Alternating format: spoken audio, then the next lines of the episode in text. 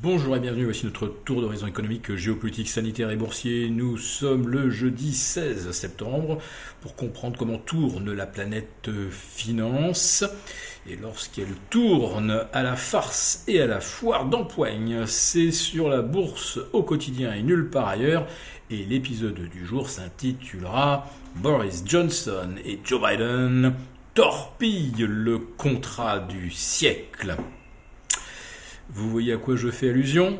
Oui, ce contrat de fourniture de 12 sous-marins d'attaque à l'Australie, qui avait en quelque sorte choisi l'indépendance en euh, écartant euh, les offres euh, américaines ou britanniques. Un contrat à l'origine de 50 milliards d'euros, on se rapprochait des 60 milliards avec les traditionnels ajustements. Euh, la mise en œuvre de ces euh, sous-marins, mise en œuvre industrielle, devait être confiée aux Français euh, et à la direction navale. Eh bien,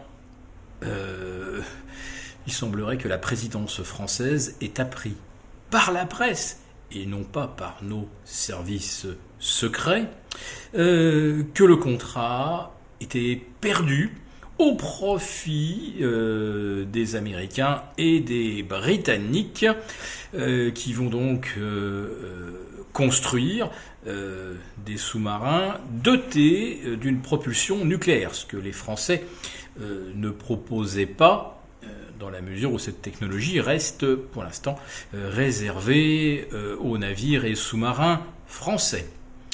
Eh bien, les Américains font une exception, la deuxième de l'histoire, après euh, le Royaume-Uni, donc font une nouvelle exception pour doter les sous-marins australiens d'une propulsion nucléaire, ce qui aurait donc emporté la décision.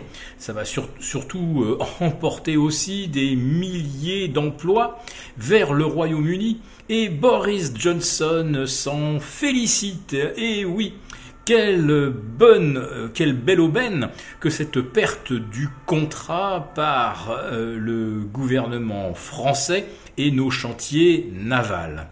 Alors déjà, il y a une semaine, quand euh, le Royaume-Uni a dénoncé le contrat de fourniture de euh, dizaines de millions de doses de vaccins par Valneva. Je vous ai dit, ça sent un petit peu la vengeance de Boris Johnson contre Emmanuel Macron. Mais là, on parlait euh, de quelques centaines de millions d'euros. Là, ce sont 60 milliards qui nous passent sous le nez et Boris Johnson triomphe. Joe Biden aussi. Alors je pense que les relations franco-britanniques, franco-américaines vont en prendre un coup.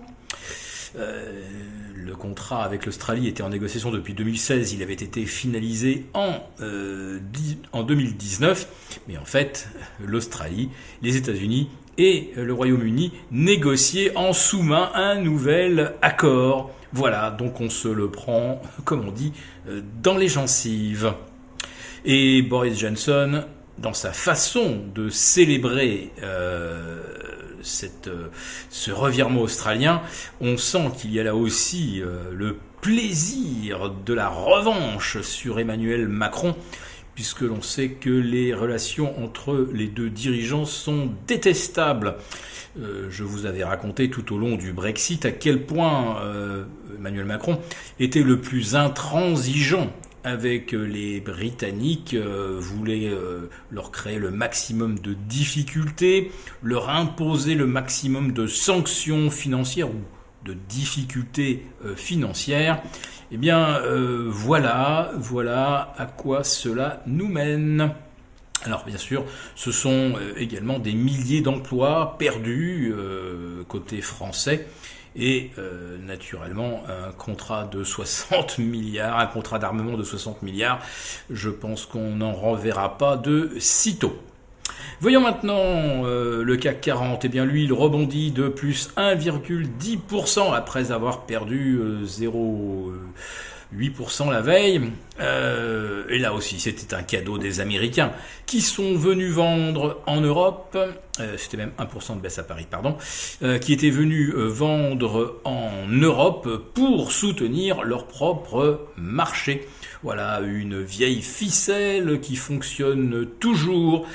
Et il fallait s'y attendre. À la veille euh, des quatre sorcières, il y avait bien un moment où les indices US allaient cesser de baisser après euh, six séances de repli en, euh, sur une série de 7. Le CAC 40 qui avait cassé la base de son corridor 6006-6760 validait a priori un signal baissier. Je vous avais dit hier, il va falloir sortir les rames pour sauver le CAC 40, eh bien, c'est chose faite aujourd'hui. Et on revient euh, au milieu du canal, euh, aux alentours de 6660, et pourquoi pas 6666. Donc, euh, le mois de septembre se termine mieux qu'il n'avait commencé, aussi bien en Europe qu'aux États-Unis. Ça ne va peut-être pas suffire pour qu'on puisse boucler un mois de hausse sur le CAC, mais au moins on aura évité un signal de baisse. En tout cas, le gouvernement français, lui, eh bien, il n'aura pas euh, évité une baffe monumentale administrée par nos chers alliés britanniques et américains.